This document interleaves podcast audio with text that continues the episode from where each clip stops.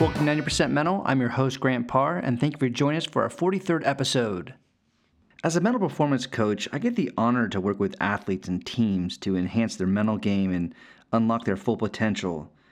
You know, and the drive in creating 90% Mental is basically to bring awareness around mental performance within sport by interviewing athletes and coaches so they can talk about their perspectives and stories with regards to the mental game but for the most part, there's so much to talk about within the world of sports when it comes to mindset. So let's talk about a serious topic within sports, and that is steroid use. And I think that most of us understand steroids as a, an option to gain muscle or to gain speed or power, but also people use steroids to deal with pain. And that's what I want to focus on today because my guest is Coach Dave Sampson, a former collegiate strength conditioning coach who's going to be sharing his story about pain management and steroids and adversity, which is connected to a situation that he was connected to last year. He was arrested on possession of anabolic steroids and he was removed from his duties at Roanoke College. What you're going to hear from Coach is he's going to share intimate details about the pain that he was dealing with from just years of, of working out and being an athlete and why steroids was an option for him to deal with the pain. But he also talks about different ways to deal with pain, which is very educational. And this story to me is very authentic, very vulnerable. And I really appreciate Coach sharing details on, on the situation. But this story is more about steroid use. It's, it's more about a man that accepts the decisions he's made and that this particular situation is not going to hold him down.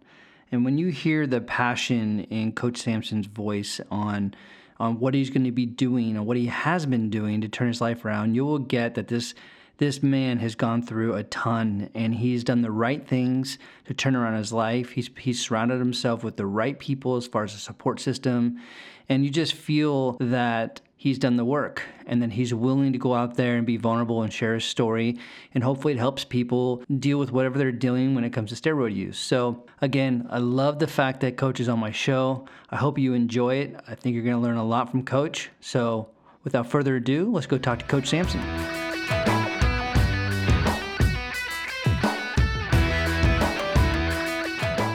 Hey dave how are you grant i'm doing great. Thanks for having me on the show you bet. I am. I'm really excited, and I want to thank you in advance for just being vulnerable with your story and sharing with us kind of some things that that you've gone through in the past year or two and how you've learned from it. And, and with regards to basically your story is about pain management and steroid use and also an unfortunate event with regards to steroids that's banded you from working with athletes at Roanoke College and ultimately puts you in a situation to lose your job as a strength and conditioning coach at the college? I'm ready. All right. So, before I get into our interview, which I can't wait to get into, but I always ask this question to every guest on my show What does mentally tough mean to you? Oh, wow. That's a great question. Um, I, I, guess me personally, and I, I've kind of talked to the different athletes that I've, I've worked with over the years about that very topic. And, you know, I try to share with them, you know, my feelings if they, you know, ask me the same question. I, I get, and I guess for me, it means pretty much just uh, being faced with adversity, whether it's uh, physical, mental, emotional, what have you, and being able to, you know, keep your chin up and your chest out, and and not feel like that you have the weight of the world on you, and, and just kind of have the outlook that, you know what, th- this is this is really no big deal. I'm going to push through this. It's going to be tough, maybe, um, maybe not. I don't know. But the only way I'm going to deal with this is just to take it head on, and you know I'm not going to back down from it. And and I guess ultimately, being mentally tough is just not backing down from stuff, no matter what it is. Absolutely. And do you think that you have been mentally tough in the last couple of years, considering the things you've had to deal with? Um, it's another great question. I think uh, I think I've had to be. You know, you get to a point when, you know, you're you're dealing with a certain level of pain, and you finally come to the realization that there's not a whole lot you can do about it. You know, you can you can take all the different alternatives and options and, and stabs at, at whatever you think might alleviate your pain, and if you find that they really don't, then you know you're pretty much left with the fact that you know that's going to be there, and it, it, it's you got to do your best not to let it affect your your day to day life and your day to day performance. And it's you know that's tough, and and you know I wish I could say I was on my A game and mentally tough every single minute of every single day, but you know that'd be a lie. I I, I feel like I did my best to to push through whenever possible, and and keep in mind that you know uh, you know, when I feel, you know, backed down or beaten down or something like that, I, I, I had a chaplain in military school tell me one time, you know, he looked at me and says, you know what, Sampson, things could always be worse. You might be telling yourself, you know, why is this happening to me? But on the other side of the coin, maybe you should tell yourself, why not me? Mm. So I, I try to tell, no matter what's going on here, I, I, guarantee you it could always be worse. And I've tried to um, share that outlook and, and, and keep that outlook in no matter what I'm doing. Things can always be worse. Right. I love that mindset. And I love that. I love that phrase that um, your chaplain said. That's awesome. Yeah, he was a good man, and and and, and I'll tell you a quick story. I don't mean is kind of a little tangent here, but I was uh, I was playing for a school called Fork Union Military Academy, which back in the day in the early '80s was a really big uh, kind of Division One college prep school. So I'm there in hopes of, you know, I really wanted to play football at either VMI, University of Richmond, or William and Mary, a school like that. And um, I get I get to start nod nod at safety, which was I thought was pretty good because I was on the, the field with I mean some really truly elite athletes. So we're playing Penn State in our first game, or wow. Penn State's JV, and first play of the game is a slant route. So I read the key, the guy's cutting across the middle, and I go flying up, and I get a really good hit on him, and I got him wrapped up. And my roommate, who's a linebacker, takes his helmet and buries it right in my forearm, breaks both bones in half. Wow.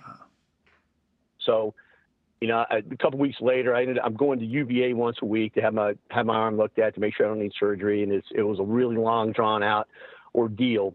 But I, I know the chaplain. This is when he grabbed me. I'm, I'm kind of Mr. being Mr. Sad Sack one day, walking across the campus, and he looks at me and he goes, "Cadet, what's wrong?" I said, ah, "Chaplain, you know, I'm just bummed out."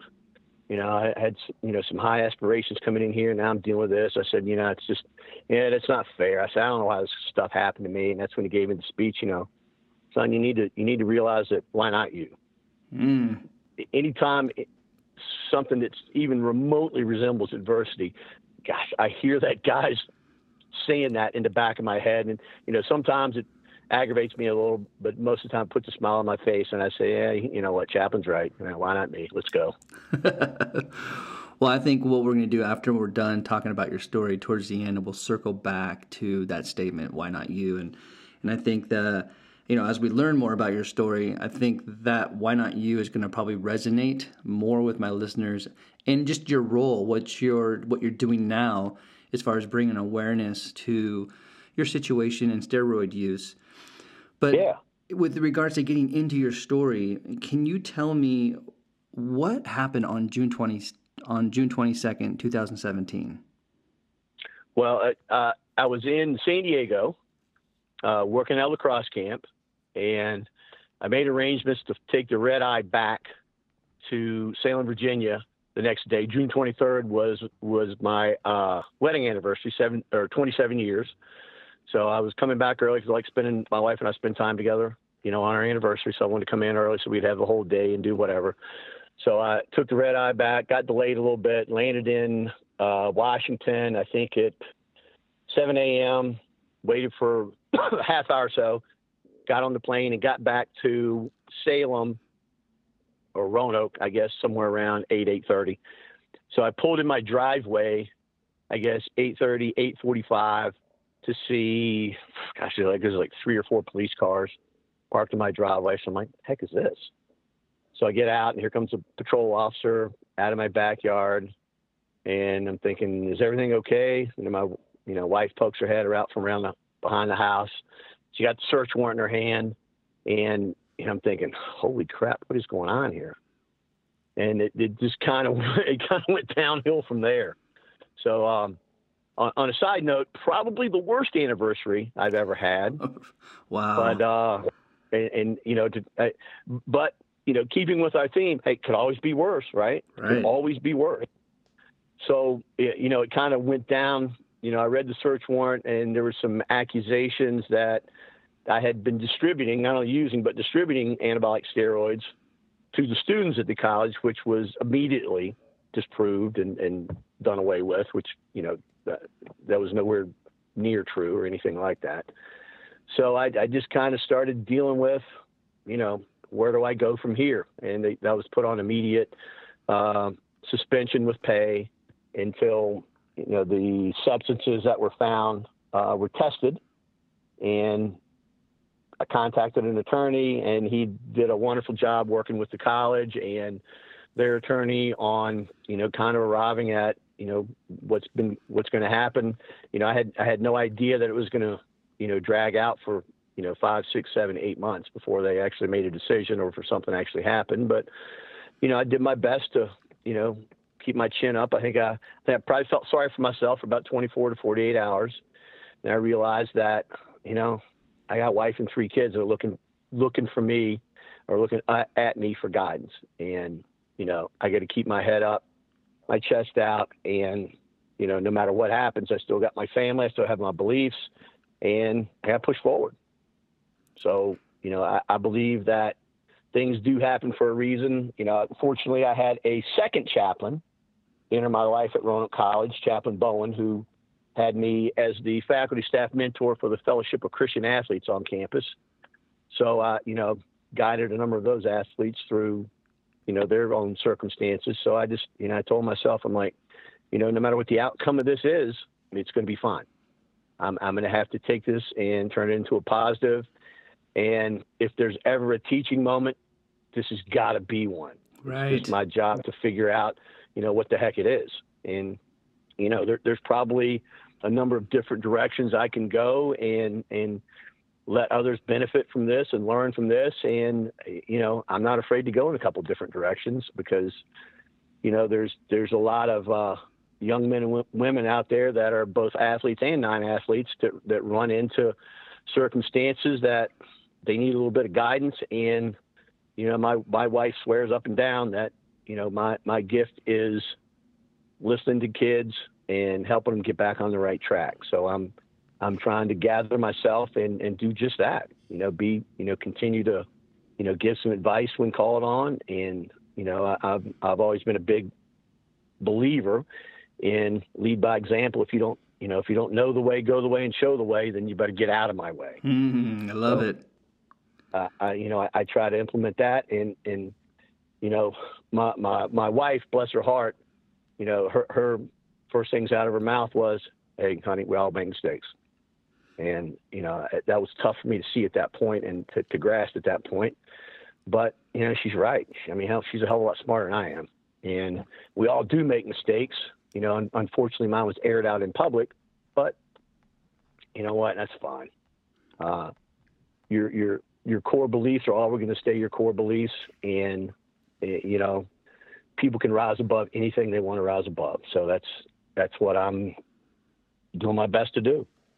Well, I can only imagine, you know, being in the in the role that you have been for years, being a strength conditioning coach and being a mentor. You're you're you're always in service, and now with this situation, you're still in service, but it's in a different way. Is that fair to say? Yeah, it is, and I tell you, the toughest part about the whole thing was, you know, th- this it was, uh, you know, I'm just, I'm used to being around these kids all the time. And, you know, two or three times a week, somebody comes to my office and say, Hey coach, I screwed up. And I, you know, I just tell them, well, it's nothing we can't get past. So let's hear it. You know, number one, do your parents know? Because if your parents don't know, spin around, get out of here, come back, and we'll sit down after you've told your parents because they're the ones that matter first. Then you tell me second. So, you know, it's been tough to, you know, not be in that position where you know I can listen and I can you know give out advice. You know I, have been lucky in my relationship with you know John Dr. Heil. He's been an excellent sounding board for me, and you know I've uh, I, I think he's I think he's uh, subconsciously trying to turn me into an author because I've gotten I don't know three or four hundred pages of stuff written down about you know how I've gotten from point A to point B. So uh, you know, I'm I'm hoping to go back and draw something from that at some point, and then you know I'm gonna go forward and, and, and continue to do my best to, you know, try to help young kids out, you know, whether they're athletes, non-athletes or, or whatever capacity. I, I, you know, I enjoy that. And, you know, I'm probably, someone will tell you in the past that, you know, when, when all this happened, uh, the chaplain shared with me, I think I had like two or 300 emails come in from current, former players and parents and all this thinking, you know, we're here saying, you know, we're here for you. Just let us know what we can do, which, you know, I guess above a lot of things made me feel pretty good about stuff. I bet that that kept you kept your spirits high going through all of this. That was that that was a huge saving grace, you know, because you know it, it, I think it's human nature to get down on yourself when you're faced with adversity, and you know tell yourself you're a screw up, and you know I, I'll be honest with you, I did some of that, but you know the the chaplain picked out a couple of the the emails. I didn't I didn't read hardly any of them, and he shared them with me, and you know maybe I maybe feel like I really wasn't such a bad person after all, or I hadn't you know let these people down like I felt that I had. Well, what was the the indicator or the reason why they searched your home? Um, we recently built a new facility on the college, so I had an old office in an older building, and I had shared it with another coach for a number of years, and I think I'd been, God, I'd probably been out of that office 10, 11 months, something like that. And it was being used pretty much as just a storage bin. And they went through to clean the office out and they found a couple of old uh, vials, empty vials of steroids in there. And I think that's when someone made the statement that, yeah, not only was I using them, but there had been some rumors of me distributing them. So at that point, they got a search warrant for my house and came and found, you know, a bunch of empty vials at my house. But I, I find it interesting because there's this rumor that apparently you were distributing for the last couple years, but right, the last right. time that you you had any steroids in your system was in 2015, October 2015, Correct.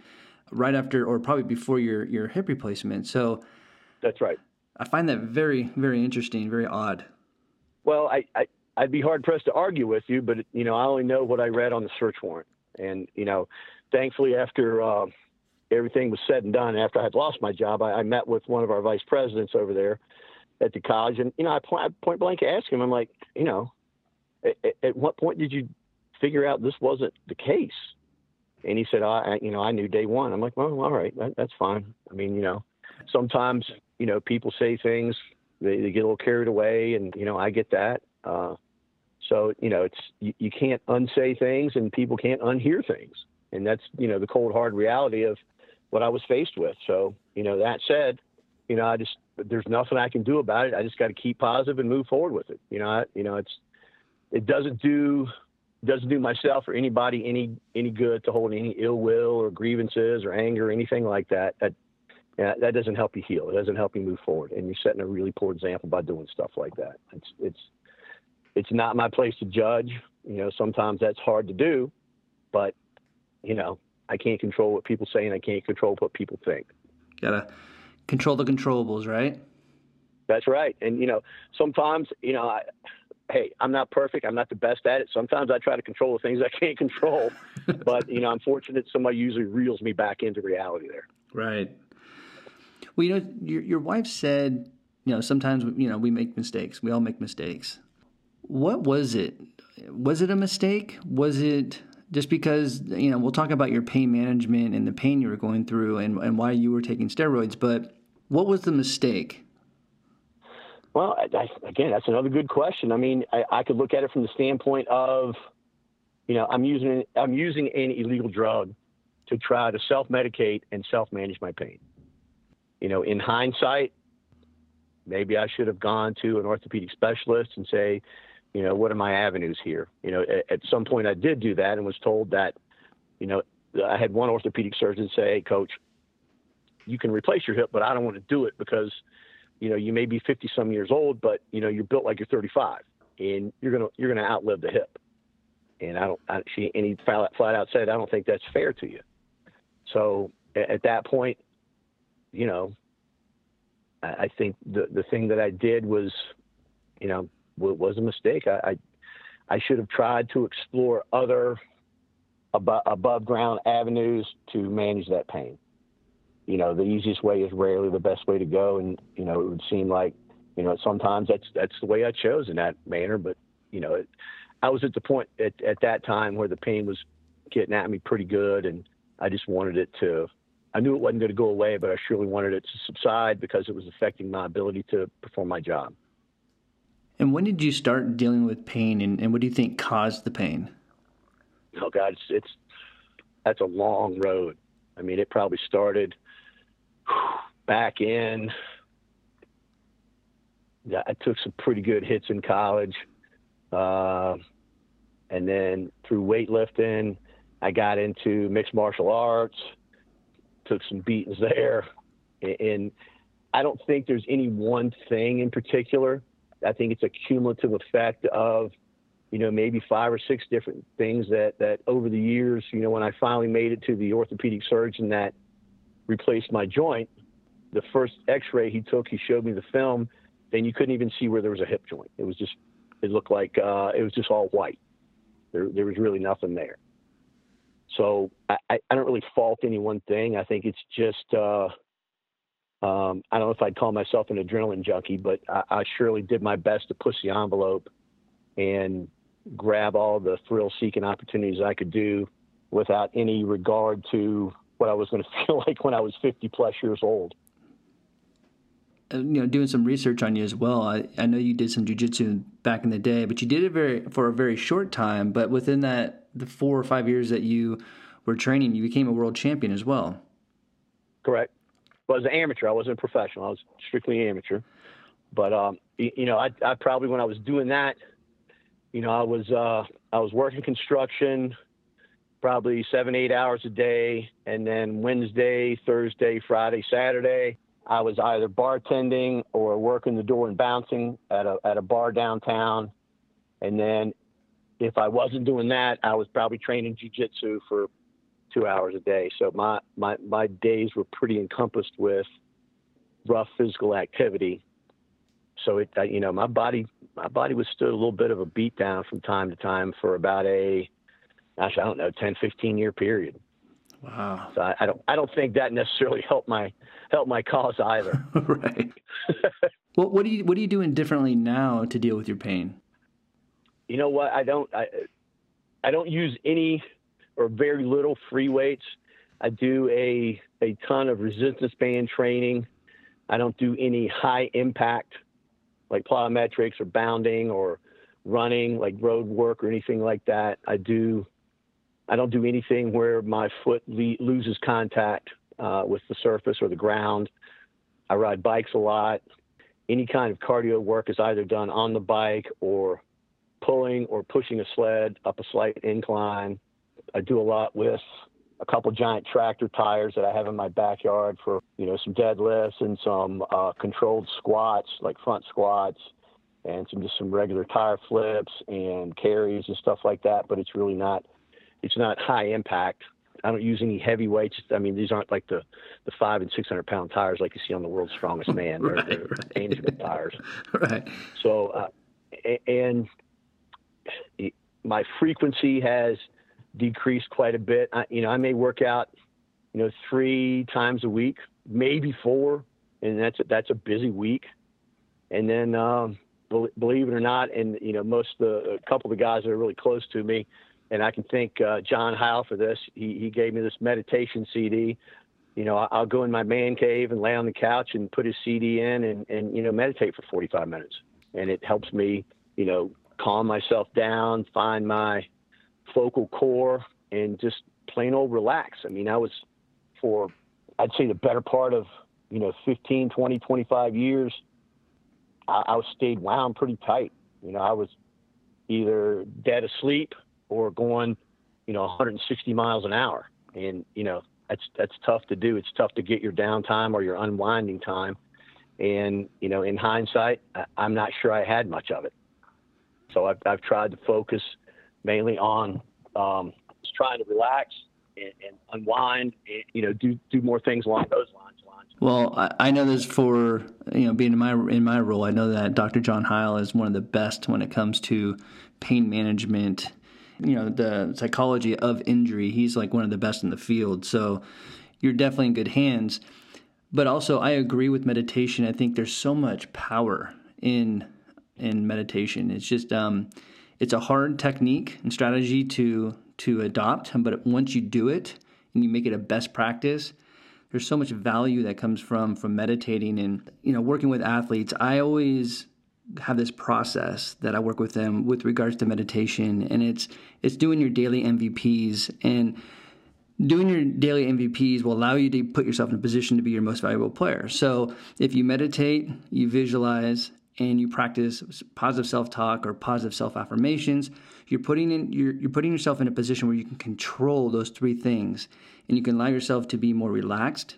You can be you can see yourself do things more effectively throughout your life, and you'll have more of a positive dialogue as far as your thoughts and the way that not the way you listen to yourself, but the way you talk to yourself. So Right. You know, the power Absolutely. of meditation is is huge. I'm glad that you adopted that as a as a best practice.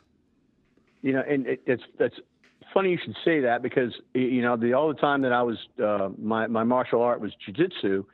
You know, it it probably took me a good year to fully grasp the concept of, you know, if, if you're going to excel in that particular martial art, you have to learn how to react. You know, when when you're when you're sparring or when you're fighting or when you're grappling, you know, it if you're watching that happen, it may look like these guys are all amped up, but they're not. These guys are trying to control themselves. They're trying to stay on kind of an even keel. And for lack of a better word, they're trying to relax and let their opponent make the first mistake and let him get amped up and then take advantage of that.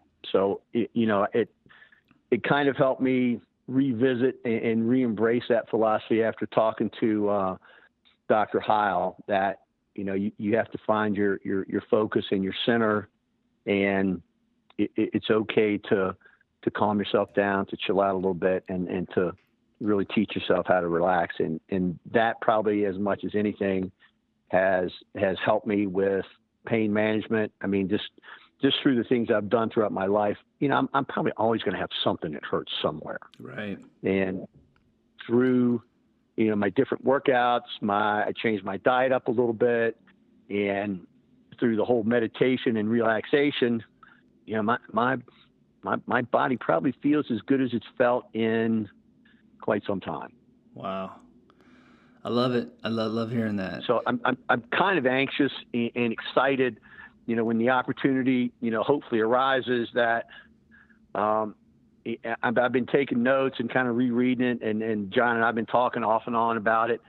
I want to try to impart this on, you know, the the the juniors and seniors in high school and the freshmen, you know, all through your freshmen and seniors in college. You know, I think it's an important aspect of succeeding in athletics and or academics as well as, you know, what you you always don't have to be on edge. Just you know, when you step on the on the court or on the field or in the pool or in the classroom, you don't have to be going 180 miles an hour. Right. It, it's okay to, to be centered and to be calm and to go you one better. Maybe you're at your best when you're like that. Maybe you not only compete better, but you're in results better. So I, am kind of anxious to, you know, visit with some young young people and talk to them about that philosophy as well. I love it, and, and I agree with you. I think the more that we can teach young athletes not only to, to meditate but also to access their breath the more they do that they can actually slow down the game and be more control oh, absolutely. of the game yeah, so absolutely. it's huge it's huge i love it and and, and to, to go along with that if you, it's you know where i first started realizing that you know i'm watching you know i coached lacrosse for years and i played football and i played basketball in college you know so what do you do right before you take the field or right before you take the court. Well, you know, the, the coach gets the huddle together, gets everybody huddled up together, and he revs them up. You, know, you do a little chant, and you go out on the field, you're all revved up. Right, right. You know, and, and, honestly, you know what? Uh, it, it's it's crazy. And anybody that, that played with me or against me in college will, will, will, will laugh when I say this. I'm not sure that's the way to go. I'm really not. I, I, I think you need to you know, kind of let it come to you rather than trying to attack it. And, you know, I know there's a lot of schools of thought there, but hey, you can be just as aggressive and, and just as successful if you are relaxed. You really can. I've, I've, I've learned that the hard way, but you can. Yeah. definitely, you're preaching the gospel there. It's um, it's for me. I think if you want to be mentally tough, you want to be gritty, you want to be resilient. It all starts with breath, and it all starts with you know forms of meditation. But the breath is is the basis of everything when it comes to mental performance. So, I think the the fact that you are excited to to take this to to the youth in high school, I think it's great, and I and obviously I encourage you and support that as well. Now, the, the big part about that is will they listen and will they believe it? So that you know that's those could be two different stories. So we'll, we'll hopefully we'll find out there. Yeah, yeah. The the buy-in is is always the uh, the kicker. You know, you get you get yeah, athletes that absolutely. are bought in, and yes, but then if not, you just have to do some creative things to get them bought in. So no, I definitely agree on that. Well, I'm gonna I'm gonna do my best, and I'm hoping they're gonna learn and listen to my story, and and, and kind of embrace and maybe understand that well, it, it, this guy did it this way, and maybe it didn't work out so great for him. So maybe he does know what he's talking about. So you know, I'm to try that. Beautiful, beautiful. Well, as far as your pain, I mean, it's awesome that meditation has has been has been a factor in pain management and correcting it and helping it, assisting you to have a, a better life. But when you think of the pain that you went through all those years, describe to me what it felt like. What was the pain that you were feeling? Um, I'll tell you what I told my the the surgeon that I finally that finally corrected the the problem and did their hip replacement. It felt like somebody was taking an ice pick and sticking it six inches deep into my hip joint. Mm, I've been there. I've sure yeah, have. Well, that's right. I, I, said that because you surely can relate based on our prior conversation. And, and you know, probably for the last, uh, gosh, I don't know, six or eight years, I had no cartilage on the head of my femur, so it was just bone on bone for about a six or eight year period, which was you know tough from a pain management standpoint. You know, I, I had little or no flexibility or mobility of that hip joint. You know, at at the very end, and you know, if I look back, uh, I think the final straw that broke the camel's back, uh, I'd say five years prior to my surgery, uh, I was riding riding my bike because it was you know I could still do that. I still had a pretty decent range of motion, and it was a good cardio workout and a good lower extremity workout. And I was on the final leg of about a I don't know, it was probably about a 20 or 25 mile ride one day, and I had an SUV run a stop sign, and I hit the brakes on my bike, went over the handlebars, and ricocheted off the side of it. Mm. That probably was the straw that broke the camel's back and really put me into the the whole six inch ice pick sunk into that that joint for the last probably five years. Wow. I mean, it was it was somewhat manageable up until then, but at, at that point, um, it, it, it, was tough. It was it was really tough to, gosh, I think back and I'm not sure I, in that period of time, I'm not sure I got a full night's sleep. There was really no comfortable position I could lay down in. Driving a car was was painful. Sitting and watching TV was painful. Standing was painful. Sitting was painful. The the the one thing I could do that didn't cause any pain is I could float in the pool. right. Yes. I, I, you know what? I, you know, for my, for my listeners, you know, I've, I've had a couple hip replacements as well. So, um, you know, Dave and I were talking about that beforehand, kind of sharing some stories, but you're right. Well, the, the pool was my best friend when I was dealing with absolutely. my, with my pain. So yeah, it, yeah, absolutely. And, and also, the reason why that I got my hip replacement done, the first one is because the the the magic word was losing sleep. And it didn't matter about yeah, all the pain yeah. I was going through, but when I told him I was losing sleep, the doctor's like, "Well, that means, you know, you're losing years off your life, so we need to do it now." My surgeon told me the same thing. Like he asked me that question. He says, "Hey coach, why are you here?" And I think the first thing out of my mouth was, you know, I, I really feel like I can no longer take this pain and he, and he asked me, he goes, does it affect your sleep? I'm like, yeah, for like the last five years. He goes, well, we got to get you on the table then. Wow. So he did. Yeah. And, and, you know, I, and I have sung his praises over and above anyone. He, he, I mean, what a tremendous guy. He, he was, he's a former athlete. He plays some golf now. He was just phenomenal. I, I, I can't, I can't imagine still having that pain that I had. Me too. I agree with you. Yeah. Well, when you were going through the pain, what was it that gravitated you to using steroids? Was there another option at the time? Well, I you know I I was a exercise phys major in in college, exercise phys and math major in college, and, and worked as a strength coach at, at at my college and football coach for a year. You know, after I graduated, and you know I, I kind of stayed in touch with working out, and I, I, read articles and stuff like that, and throughout the period of time when it really got bad, I, I realized that, you know, I could tell my my walk was changing, like my gait was changing, and my lifting patterns would change. You know, I, I couldn't do squats anymore, I couldn't do deadlifts anymore. Um, I could do leg extensions and leg curls, but you know, even those were starting to hurt. And then I, I noticed that I was I was losing muscle mass and muscle strength on my left side. So I said, well, I got to do something to get muscle back on there. And, you know, right, wrong, or indifferent, steroids were a quick fix to that. I mean, they're, you know, you, you, you read about them in football, you read about them in baseball, you read about them in the Olympics. They're, you know, they're, they're, they're all over the place these days. Um, so I, I turn to that. And I've, you know, I've, I've heard that, you know, being in the, being an athlete myself, I've, I've known a lot of people that have used steroids, not necessarily just to, to build muscle. Um, it's, it's to alleviate the pain and also to get you back uh, quicker, to heal quicker. People for, forget yeah. about that. You know, that's some of the properties of steroids. Not necessarily. I mean, obviously, sure, you're going to build muscle, but it allows you to to recover quicker. Right, and and you know, I guess to go along with that, my my I don't want to say lifestyle at the time, but just I think my life at the time, you know, work working construction, you know, working at a bar and then training for for mixed martial arts, uh, I, I probably went pretty daggone hard six or seven days a week, and you know that, you know, for I'm not proud of it, but you know, steroids helped me power through everything and you know not just survive, but you know I excelled in the things I did, and you know they helped me with with that aspect. Now in hindsight, if I had it to do all over again, would I, knowing what I know now, would I would I do that? You know, that's a heck of a question. That's a sixty-four thousand dollar question. Uh, right. I want to say no, I wouldn't, but you know, I, I can't say that and be hundred percent certain. I, I don't know. I guess I would footnote it by saying um, I feel like I can't say this.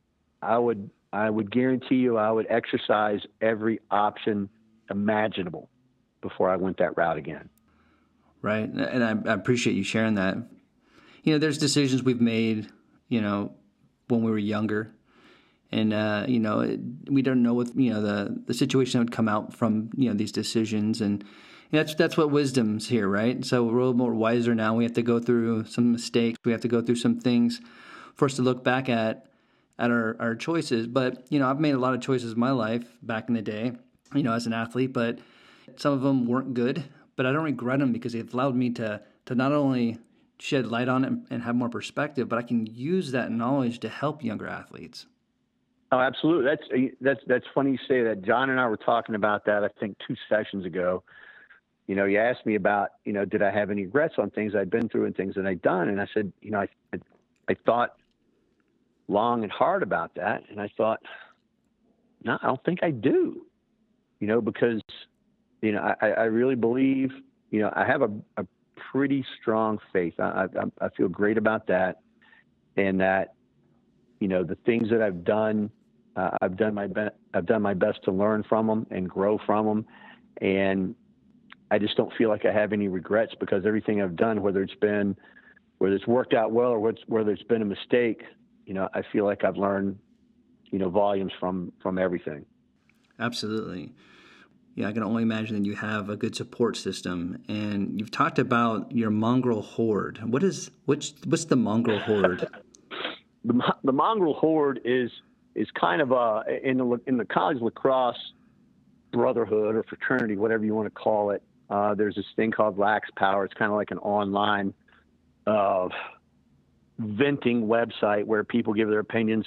Well, this team's the best team, and that team's the best team, and this guy's a first team All American, and this guy shouldn't be on the field, and that coach should be fired, and this guy needs to be hired, and you know anybody and everybody can voice their opinion on there.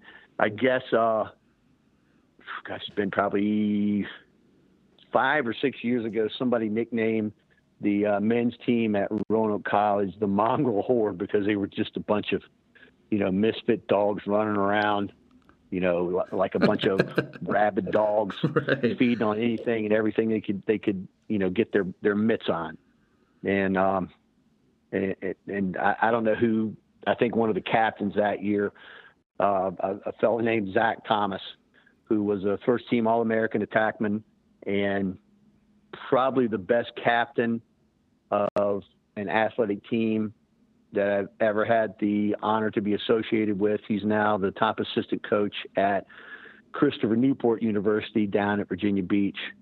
You know, he, you know, he looked at me and I, you know, I was giving him a hard time about that. And he, I think his words were something like, "What the hell are you laughing at?" He goes, "You're the damn leader of us." right.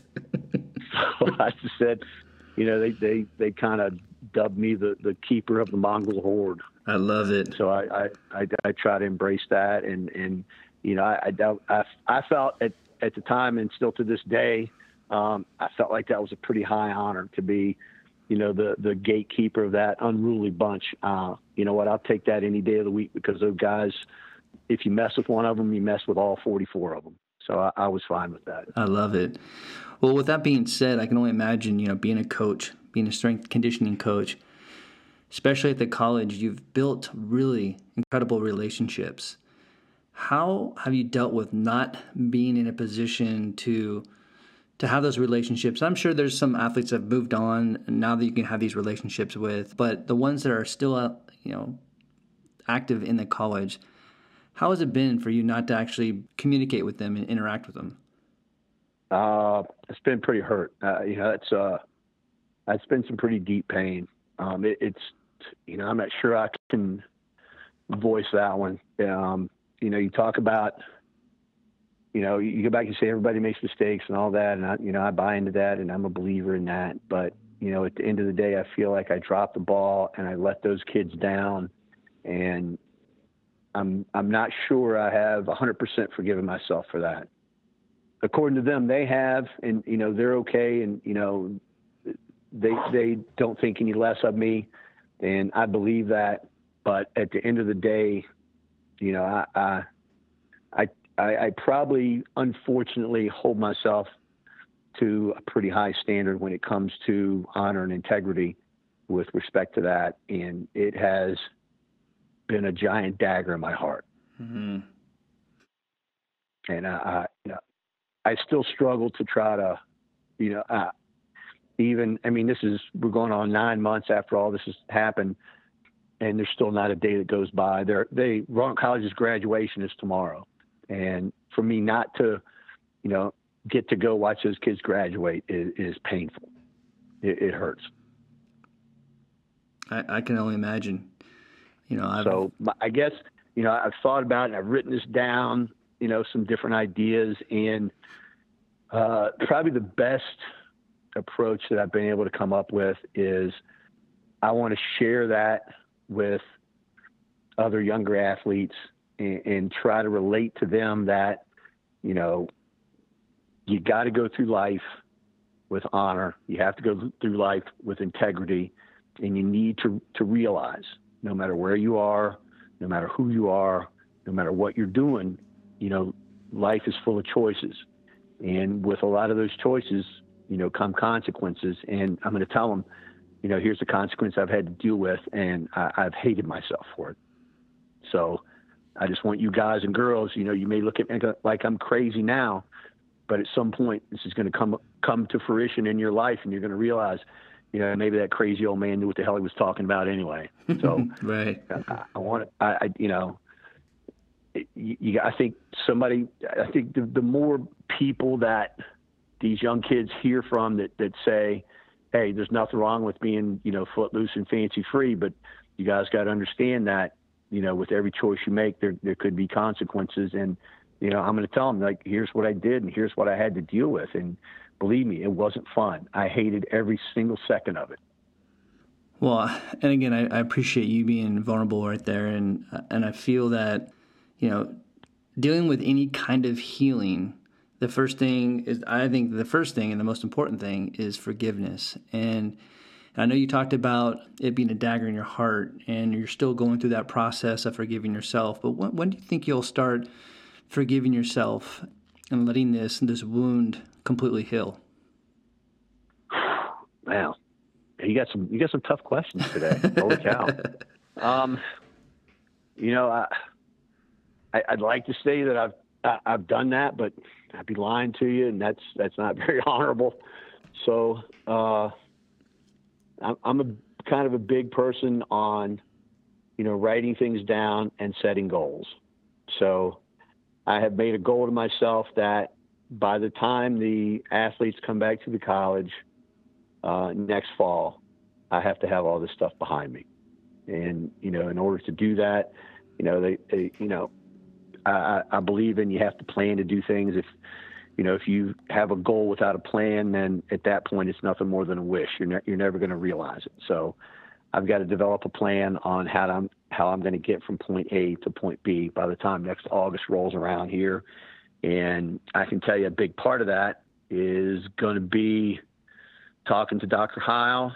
A big part of that is going to be writing down, you know, stuff that has been painful me, for me with regards to how I felt like I have let the the athletes down, and a big part of that's going to be you know my continuing relationship with uh, Chaplain Bowen over at the college.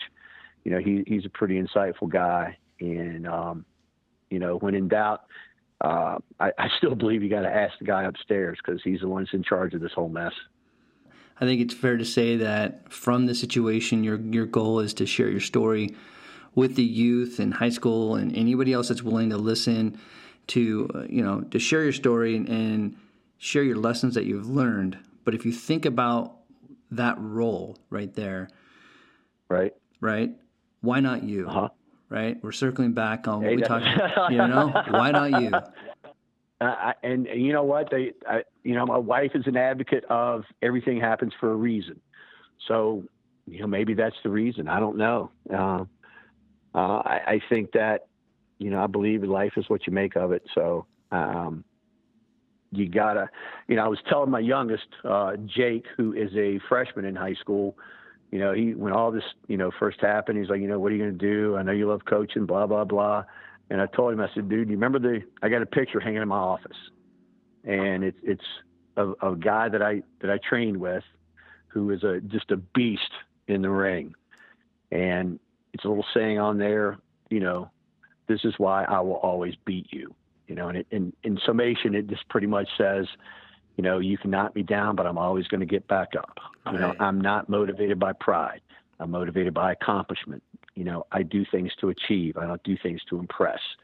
No matter how many times that you knock me down, I'm always going to get back up. And you know, I told I told my youngest, I'm like, listen, buddy, if I don't live by the thing that was hanging in my office, then I'm the biggest hypocrite on the planet. So I said, I don't want you to worry about me. Your dad, your your dad's always going to get back up. I said, this is not the first time I've been knocked down, and I can promise you, you know, with the way that I live my life, it won't be the last time. But I will always get back up, and I'll always be a success. It just, you know, it's just just a different level of success and a different way to do things. So I said, you know, you're in this family, and that's the way this family lives man, I love it. I, I, you know the conviction in I can only imagine the conviction in your words. I can feel it, and I can see mentally see you speak to your son. And I think that's such a great it's a great moment that you can have with your son. Not only just to kind of reinforce your mindset and what you're all about and your, your family's all about, but such a great learning opportunity for your son to see you deal with adversity and and I just want to thank you so much for being on my show to talk about all the trials and tribulations that you've had to deal with in the last year and, and how you dealt with adversity. Your story, even though, again, you had to go through some rough times to actually get to the good, which it, the good is actually sharing your story and impacting people's lives. I think uh, I think it's very honorable, and I thank you for being on my show. No, I had a blast, and, and you know what? This is probably you know, a, a, big step and one of the first steps in the whole healing process because it's really the first opportunity that, you know, I've had to talk about things and, you know, realize how impactful it is. It's been on my life. And, you know, it's, it's honestly, it's tough to talk about, but, you know, I've learned that through Dr. Heil and through the chaplain, you know, people need to know, people need to know your story. No matter who you are, people need to know your story because somebody can always learn from you. So I'm, I'm trying to have that outlook and, you know, I had a great time. You know, I, I can't thank you enough for having me on the show and giving me the opportunity. I owe you one. awesome. Well, I'll tell you what I, I learned from it, man, and uh, it was impactful. And um, I can only imagine people out there are going to learn from you and um, your energy and your spirit. They're going to, um, it's, I know it's contagious, and they're going to learn a lot from you. So again, thanks for being on the show. I appreciate it, Grant. That means a lot.